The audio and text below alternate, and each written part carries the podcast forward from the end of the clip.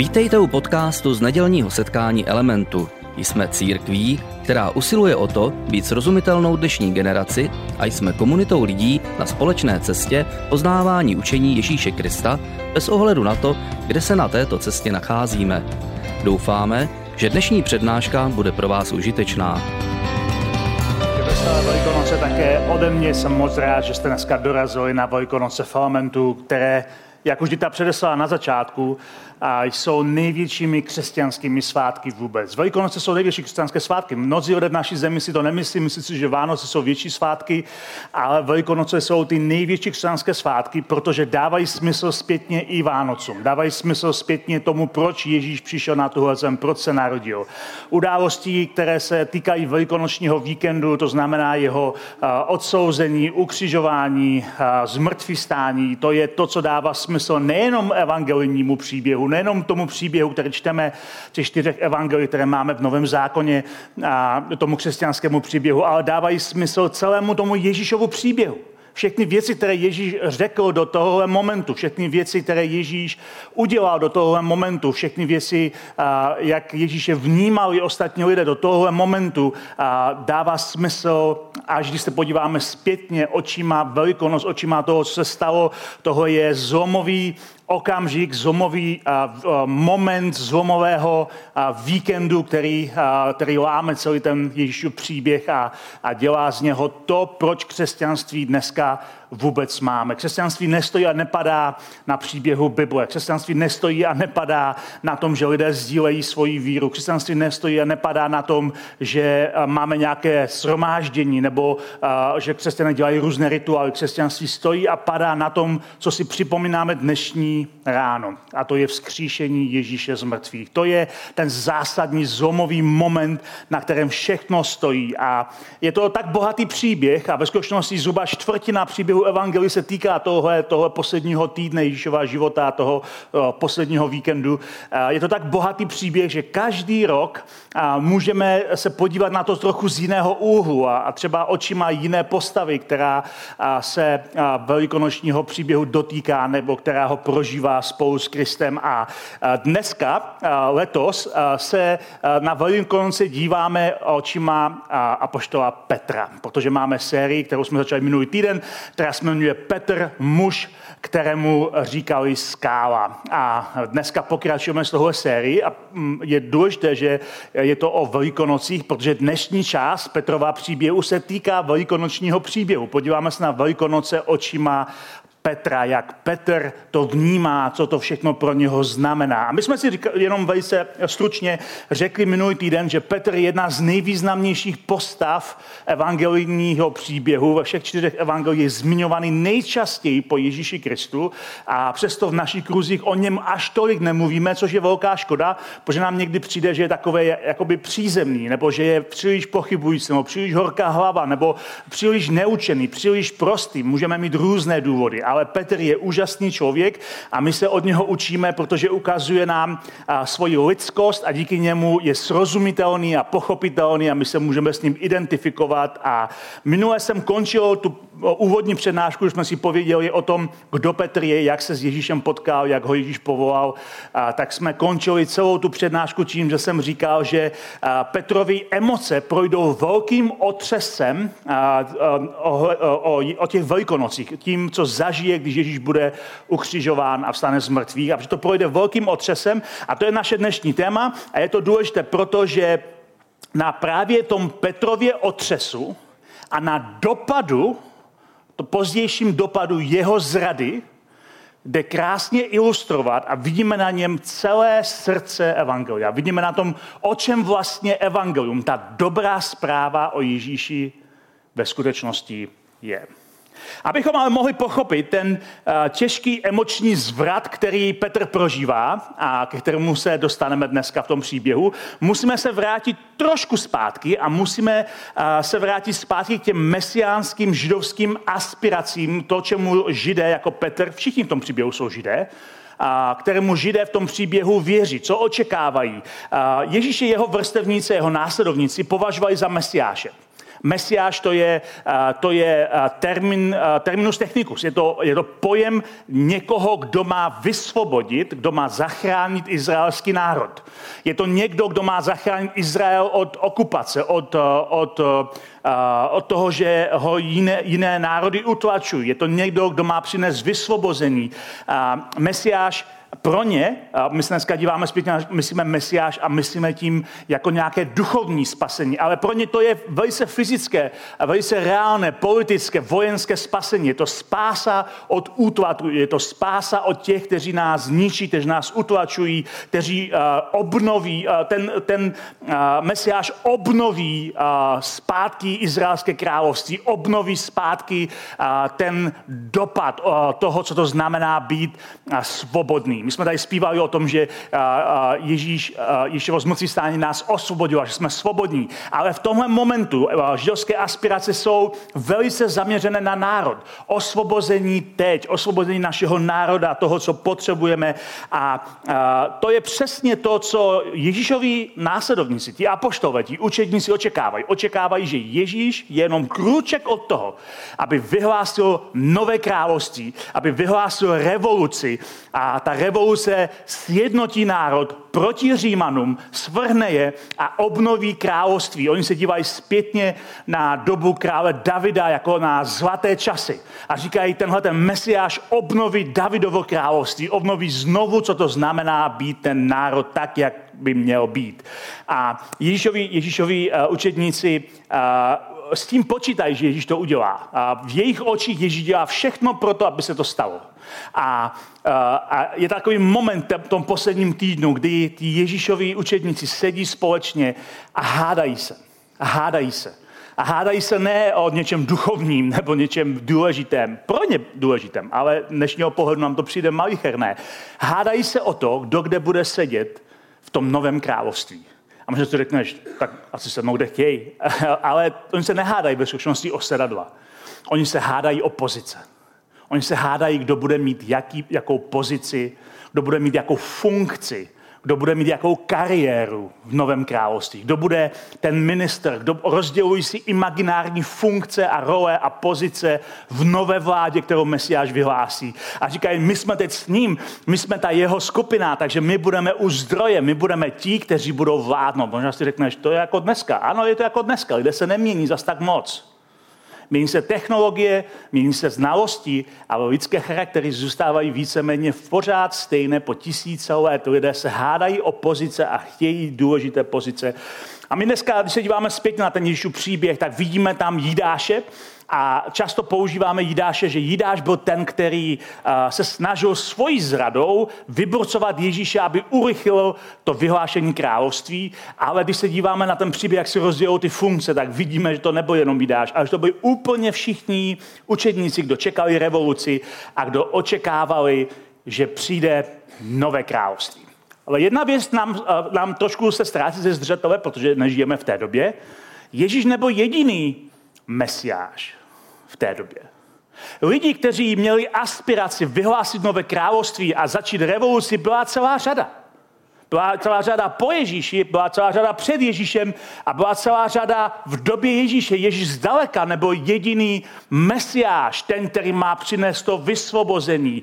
On nebyl zdaleka jediný, on byl jenom jeden z více mesiášů a to někdy ztrácíme ze zřetele, takže proto potřebujeme pochopit, abychom pochopili Petrovi, Petrovi emoce, jeho bouři emocí, musíme chápat, proč vůbec tu bouři emocí má. A krásně to vidíme o něco později, když Petr a Jan už jako po Ježíšově zmrtvý stání jako vedoucí církve jsou začení za, za uzdravování a zakázání ve jménu Ježíše a ta židovská velrada se společně jako pře, co s nimi udělá. A v té veleradě postane jeden muž, který se jmenuje Gamaliel, byl to eh, vzdělaný farizeus. A on říká tyhle slova, které nám ukazují, jak v Ježíšově době bylo víc mesiášů. On, on, on říká eh, té, té radě, říká, Izraelité, rozmyslete si, co s těmi lidmi chcete udělat. Dobře si to rozmyslete, co s nimi chcete udělat. Před nedávnem povstal Teudas. Prohlašoval se za někoho velikého a připojilo se k němu okolo 400 mužů. Když byl zabit, Všichni jeho přívrženci se rozutekli a nic z toho nezbylo. Po něm postal Juda Galilejský během sčítání lidu a strhl za sebou spoustu lidí. Ale i jeho přivrženci se rozutekli, jakmile zahynou. A možná tohle někdy míme, tuhle tu větu, kterou ten Gamaliel říká, ale tahle je důležitá. On říká, lidi, kteří o kterých si jiní lidé mysleli, že jsou mesiášové, kteří vytvořili hnutí, byla celá řada. A on tady dává dva konkrétní příklady. Muže jménem Teudas a muže jménem Juda, kteří hlásali nové království, kteří hlásali revoluci a přidalo se k ním stovky lidí. Ale jejich hnutí skončilo a skončilo jednou konkrétní věcí a skončilo jasnou věcí a to je smrt jejich vůdce. Když byl zabit a Teudas, když byl zabit Juda, všichni se rozplechli, nikdo nezůstal pohromadě, protože mesiánské hnutí funguje jenom tehdy, když mesiáš je naživu. Pokud mesiáš zemře, je to konec příběhu, je to konec celého hnutí a Ježíšovi uh, učedníci o tom ví. Toho nejsou neznámé záležitosti. Oni vědí, že existuje takovýhle mesiášů celá řada. Ale oni věří, že Ježíš je ten pravý. A to proto, že Ježíš několikrát unikl smrti.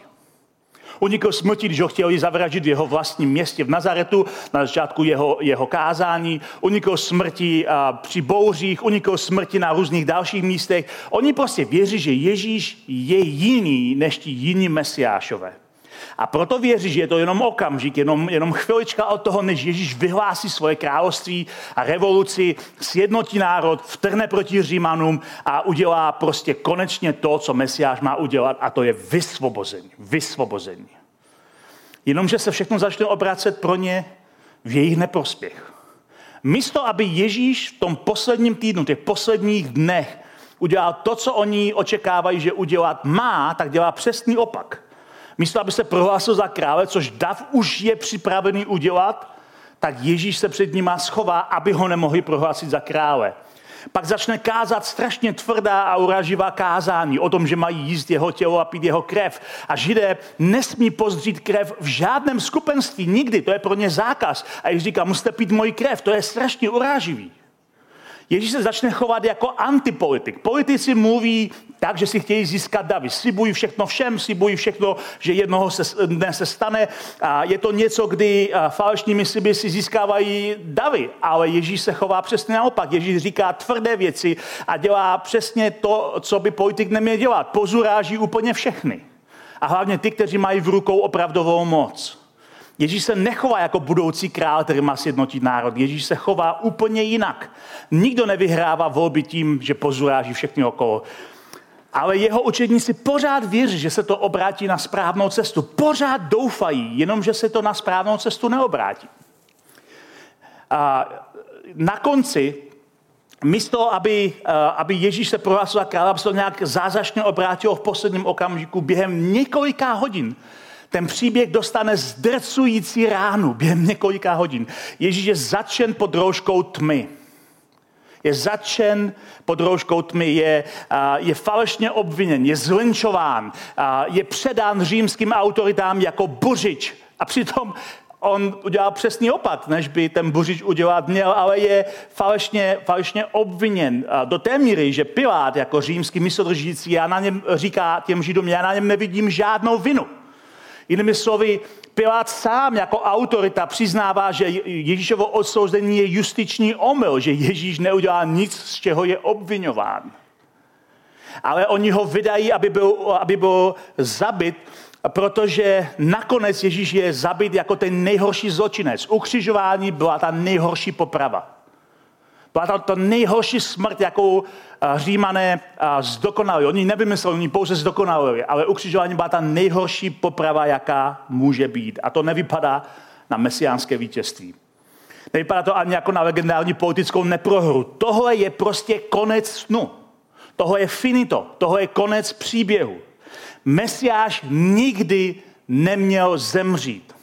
A Ježíšovi následníci prožívají krutou deziluzi. Přesně takovou, jako prožívali následovníci Teudase a Judy Galilejského, kteří věřili, že to je ten Mesiáš. A najednou měli krutou deziluzi, protože mrtvý Mesiáš není žádný mesiáš.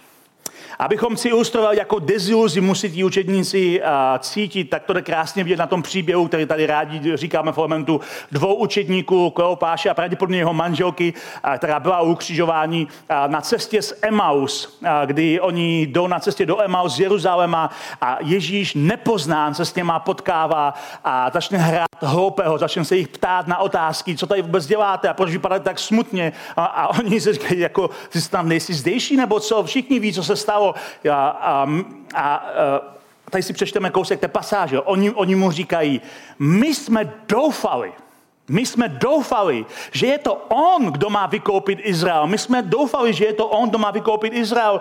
Navíc už je to třetí den, co se všechno stalo. My jsme doufali, že to je on, že to je ten mesiáš. My jsme doufali. A už je to tři dny a je finito, konec. Nemáme žádnou budoucnost, žádnou naději.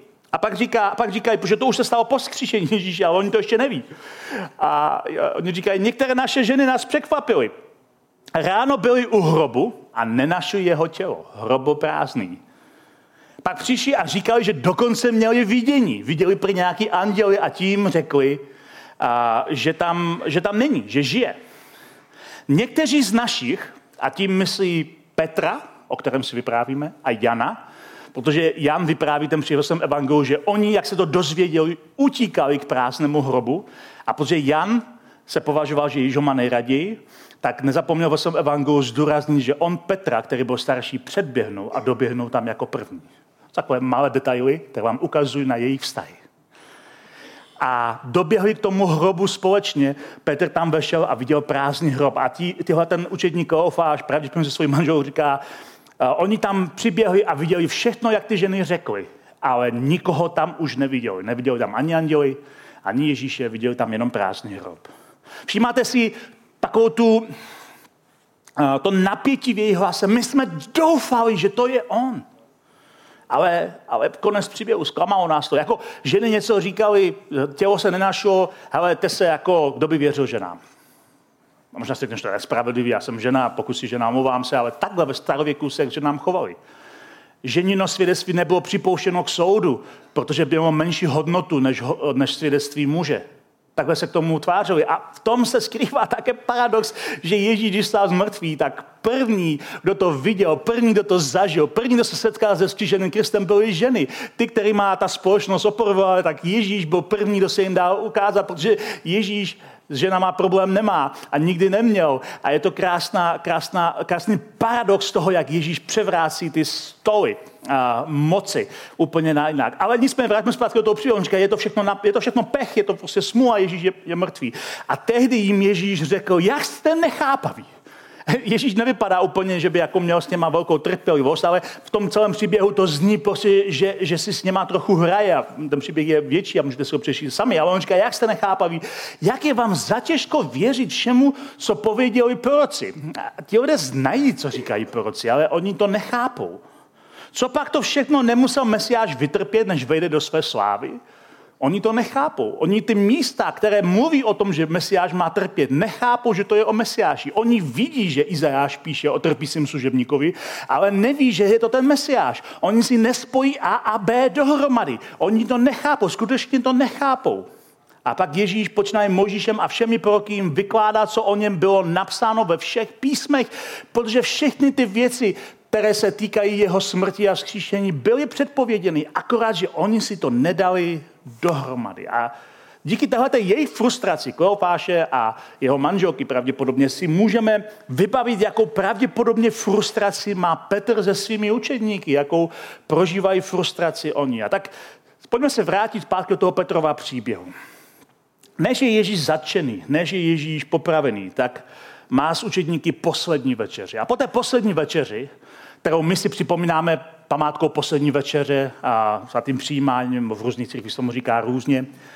Ježíš odchází se svými učedníky z zahrady Getsemane, což je taková malá zahrada s zahradbami starého města v Jeruzalémě a za údolem Kidron je malá zahrada, kde Ježíš se rád zastavuje a modlí. Ježíš tam zastavuje proto, že to je na cestě ze starého města Jeruzaléma do Betánie, kde bydlí u svých přátel Marty, Marie a Lazara. Často tam u nich bydlí a chodí do Jeruzaléma kázat, ale vrací se zpátky do Betánie a ta zahrada je na cestě. A po cestě tam Ježíš často zastavuje, aby se modlil. Je to příjemné místo, je to, je to místo, kde jsou olivovníky a Ježíš se tam prostě modlí. V té zahradě je zatčen. A nasleduje rychlý sled událostí, který vede k jeho ukřižování.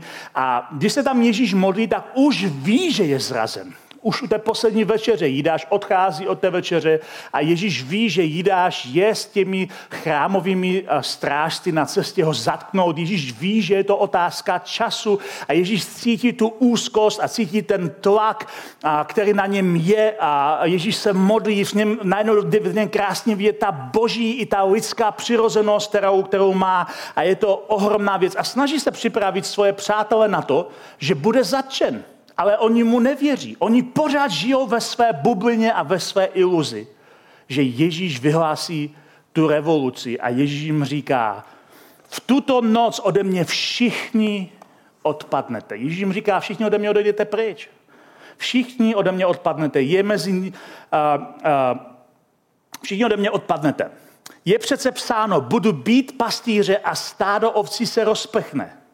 Ale až stanu, tady předpovídá svoje vzkříšení, ale oni to nechápou, protože nečekají vzkříšení. Až stanu, až stanu, předejdu, až stanu z mrtvých, předejdu vás do Galileje.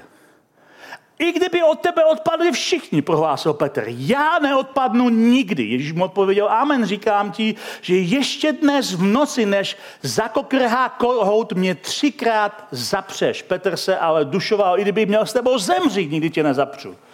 A podobně mluvili i všichni ostatní učedníci. Petr nebyl sám, kdo měl tyhle velké řeči, ale je tady zmíněné explicitně, protože si umíme úplně představit, že to je přesně ten Petr, o kterém jsme si právě minulý týden. Horká hlava, první, je to ten, který, bere, který nečeká, který jde do neznáma, který říká, já tě budu bránit. A nakonec Ježíš skutečně brání.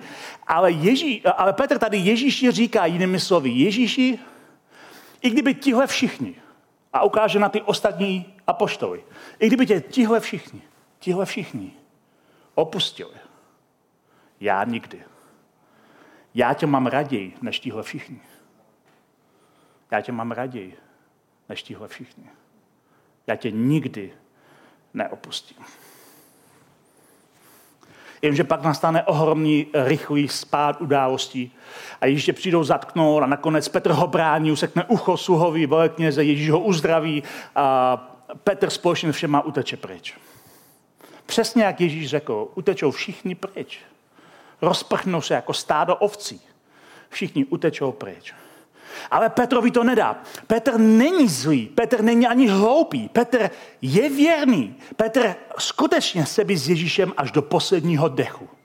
A tak Petr sleduje, kam Ježíše odvlečou. A oni ho vlečou z té zahrady Getsemane přes to údolí Kidron úplně nahoru. Je to docela velký výšlap do domu velkněze Ananiáše, který má dole ve sklepě díru, kam hážou lidi, které čekají na nějaký soud a tam Ježíše prostě hodí. Ale než se to stane, tak, uh, tak je tam nějaký výslech a je tam nádvoří a na tom nádvoří se odehrává to, co Ježíš Petrovi předpovídá. Když uprostřed dvora zapálili oheň a sesedli se okolo, posadil se mezi ně i Petr. Petr se vmísil mezi ně, Petr sleduje Ježíše, Petr chce být s Ježíšem. Jak seděli tváří k ohni, jedna služka si ho všimla, upřeně se na něj podívala a řekla, tenhle byl taky s ním.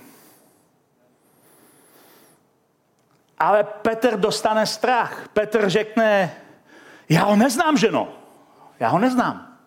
Po chvilce si ho všimne jiný a řekne, ty jsi taky jeden z nich. Nejsem člověče, opakoval Petr. A pak tam sedí další celou hodinu a přemýšlí, co má dělat.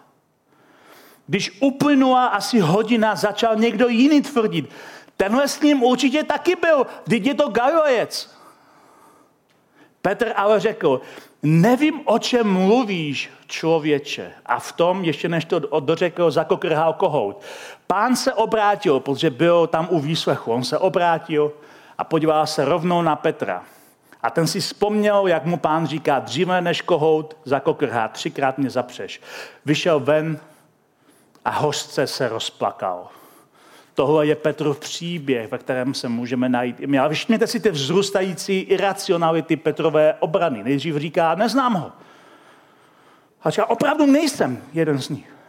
A nakonec říká, já vůbec o ničem nic nevím, o žádné situaci. Petr se začne vzdalovat, protože má obavy. Na své nedávné cestě eh, do Izraele jsem naštívil kostel eh, Petra v Galikantu, což je eh, latinský u kokrhání kohouta, který je postaven na místě, kde býval ten veleknězův dům kde je také ta kopka, kde Ježíše drželi. A později drželi i Petra a Jana, když je vyslychali, že káže a uzdravuje ve jménu Ježíše. A ten kostel má zajímavou výzdobu. A Nejdřív mě zaujaly tyhle reliefní dveře. Když jdete do toho kostela, tak uvidíte tyhle ty dveře. A, a ta, ta, ta uh, žlutá koule, to je klika, aby se mohli do kostela. A tenhle, tenhle ten, tyhle ty dveře ukazují, jak Ježíš se podívá na Petra. A jak Petr mu říká, já tě nikdy nezradím. A pak před tím kostelem stojí tohoto sousoší. A když se podíváte na to sousoší, tak si všimnete, že uh, nahoře je ten kohout a uh, je tam Petr, jsou tam ti služebníci, Petr se brání, já, já ho neznám, římský voják to sleduje zpovzdali, to nepravděpodobně nebylo, ale je to umění, že jo. A dole je ten oheň. A ten oheň je pro náš příběh důležitý. Ten oheň si zapamatujte. Ten oheň je důležitý. A tady na, na tom umění vidíte Petra, jak, jak, je, jak, je, uh, jak, jak Petr nejdřív spí v té zahradě, místo aby se s Ježíšem modlil. Pak je vystrašený, pak utíká pryč, a pak Ježíše zapírá, pak, pak pláče hořce. Uh, hanba a stud zabránili Petrovi být u Ježíšova ukřižování. Petr si líže rány někde ve skrytu a říká, asi já jsem toho Ježíše zradil. Já jsem ho zradil. Já, který jsem byl přesvědčený, že ho miluji víc než všichni ostatní. Já jsem ho nakonec veřejně zapřel. Já jsem neměl odvahu se postavit za něj. Já jsem mu přece řekl, že zemřu s ním a z toho jsem utek jak srap. A hamba a stud mu zabránili jít k tomu ukřižování. Protože takhle se bál. Takhle byl sám ze sebe zklamaný. A možná i ty přesně tak se někdy cítíš sám ze sebe zklamaný. A když se Petr dozvěděl, že Ježíš stál z mrtvých, běžel k tomu hrobu. Když, když, mu, když se dozvěděl, ženy řekli, my jsme byli u hrobu, aby jsme ještě pomazali, protože chlapi neudělali dobrou práci, většinou na tyhle věci nemyslí. A Ježíš byl pryč, kámen odvalený, bo tam anděl řekl, že Ježíš stál z mrtvých. Když to Petr se dozvěděl, tak v něm musela vzniknout tak ohromná bouřka emocí, že ho to muselo totálně složit. A všechna ta zrada, hanba, stud, znechucení, smíšená s novou nadějí, zmatením, co se vlastně děje, protože on vůbec nechápe, co se děje. On utíká k tomu hrobu, ale ten hrob najde prázdný. Asi zhruba takhle vypadá ten hrob a je prázdný. Můžu tam hodit další obrázek. Ten hrob je prázdný. U toho hrobu nikdo není. A Petr tam přiběhne a hrob je prázdný. A nikdo tam není. A je to, je to zvláštní. A jedna taková pointa v tom příběhu, když čtete Evangelia všechny čtyři dohromady, tak si máte různých detailů. Že když, eh, když se potkali ti andělé, s, eh, když se potkal Ježíš s těmi ženami, tak řekl, aby řekli ostatním apoštolům, že je předejde do, do Galileje, aby se potkali v Galileji. A řekl těm ženám specificky a řekněte to všem učedníkům a především Petrovi. Protože Ježíš pracuje s námi, i když zná naše pády a selhání a zrady. A Ježíš to věděl, Ježíš to nepřekvapilo, a Ježíš s tím vším pracuje a ze vším počítá a pořád nabízí svoji milost a svoji naději.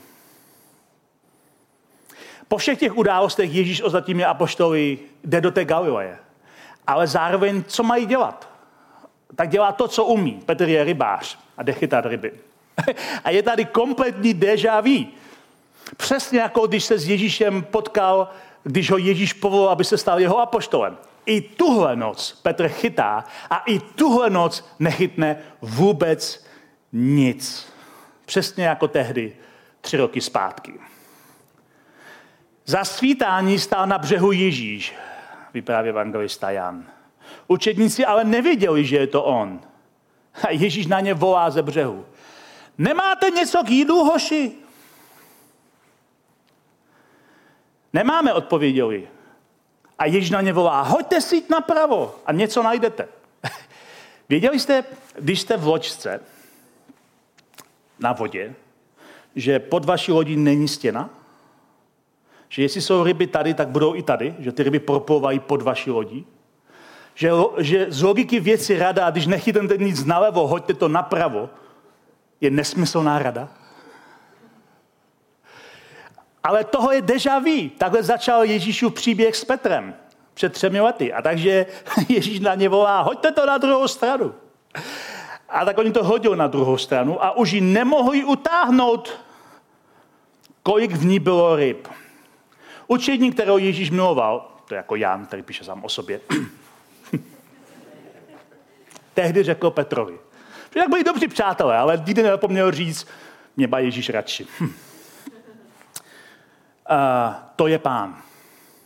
To je pán. To nemůže být nikdo jiný. Jak mu Šimon Petr uslyšel, že je to pán, oblekl si plášť, protože byl svečený a vrhl se do vody. Ostatní učetníci pak připojili z lodi, nebyli totiž daleko od břehu, jen asi 200 loket a táhli tu síť s rybami. Když vystoupili na břeh, uviděli rozdělaný oheň a na něm rybu a chléb. Ta scéna připomíná poslední večeři. Je tam znovu to společné jídlo, společenství stolu a smyslem takového jídla je smíření a odpuštění. Ale je tam jedna zmínka, která nám vynikne jenom v některých detailech a Jan si, protože Jan, eh, Jan je teolog, víc než historik. Jan píše svoje evangelium víc teologicky, používá víc obrazů a víc si to přizpůsobuje než ostatní, kteří se drží víc historie, protože Jan se zdůrazní pointy. A Jan ve svém evangeliu v českém, českém studijním překladu říká, když vystoupili na zem, uviděli žhavé uhlí a na něm položenou rybu a chléb.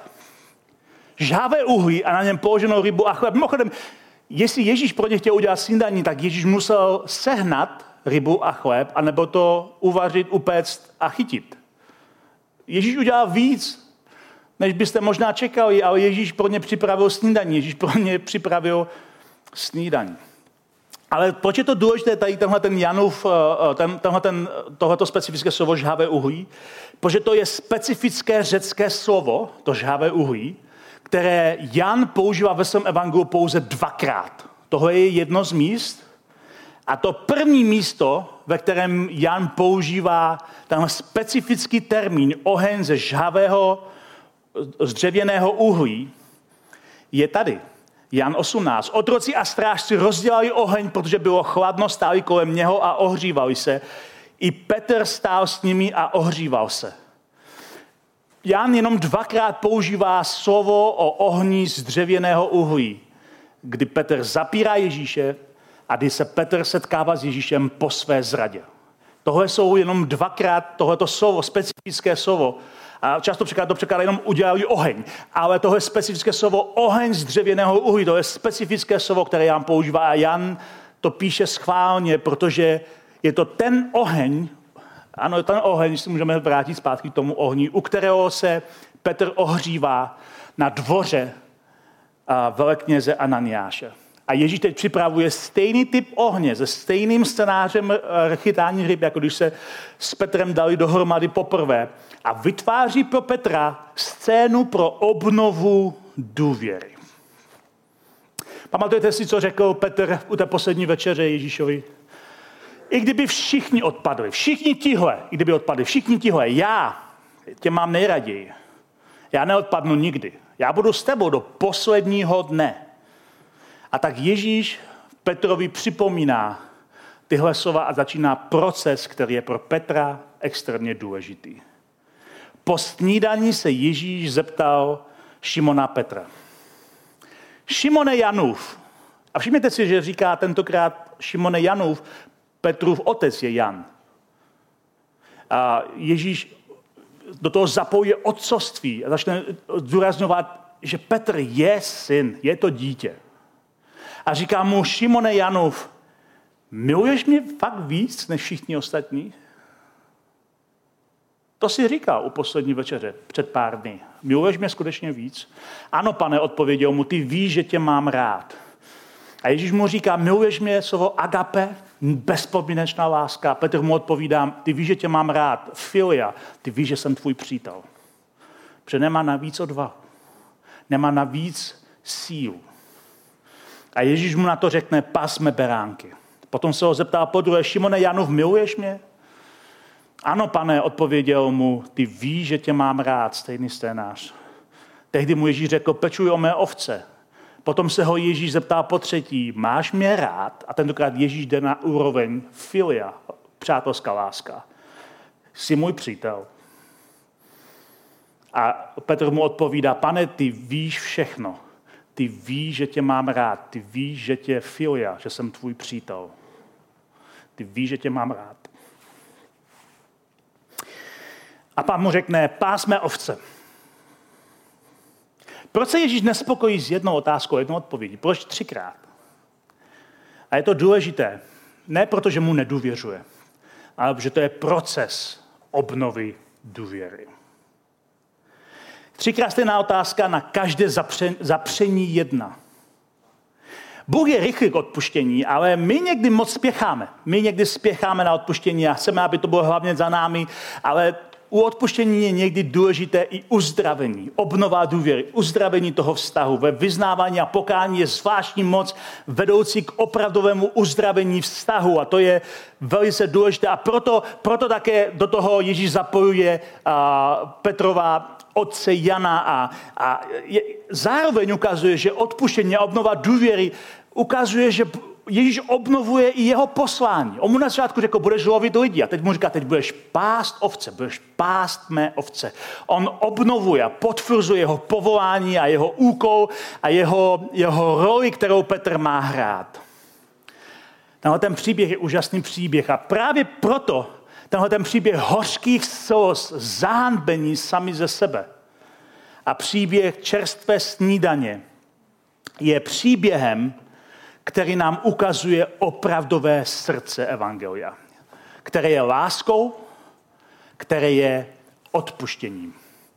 A když Ježíš s Petrem domluví tuhle tu pasáž o tom, že má pást jeho ovce, že, má, že mu obnovuje ten úkol, že ho přijímá zpátky jako svého přítele, že jsou přátelé, ani nepřestali být přátelé, i když je dočasně oddělová zrada tak odpuštění a pokání a omluva a vyznání znovu je svedlo dohromady a Ježíš končí celou tu pasáž přesně tak, jak pozval na začátku Petra, toho, na začátku toho příběhu. Po těch slovech mu řekl, následuj mě. Následuj mě. Šimon, syn Janův, který prožil bouří emocí a který se znovu setká se šířeným Kristem, je na nejlepší cestě se stát znovu mužem, kterému říkají skála.